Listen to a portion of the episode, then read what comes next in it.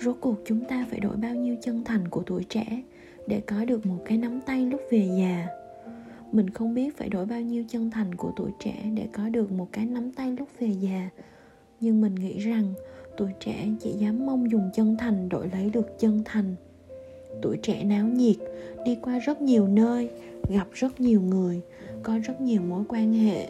Nhưng ai sẽ là người dùng chân thành dắt mình qua những tháng ngày náo nhiệt đó?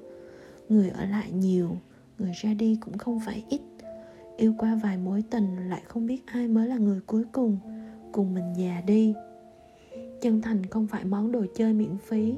Chân thành tự như niềm tin, lỡ mất một lần thì lần sau chẳng ai dám mang ra cho đi một cách tùy tiện. Có người mình gặp, mình dùng tất cả những gì tốt đẹp nhất mà mình có để cho họ.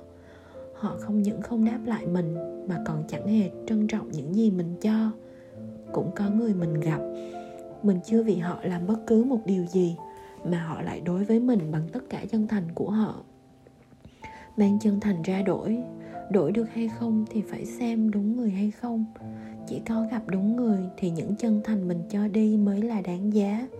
Chỉ có gặp đúng người thì họ mới biết trân trọng hết những gì mà mình dành cho họ. Phải có trân trọng mới biết sợ mất đi và chính vì sợ mất đi nên họ mới càng đáp lại với mình bằng chân thành của họ. Rốt cuộc, phải dùng bao nhiêu chân thành của tuổi trẻ để có được cái nắm tay lúc về già? Bao nhiêu chân thành không quan trọng quan trọng là gặp được đúng người. Người mà bằng lòng dùng chân thành dắt mình đi hết ngày trẻ đến lúc mình già mà vẫn còn nắm chặt tay mình.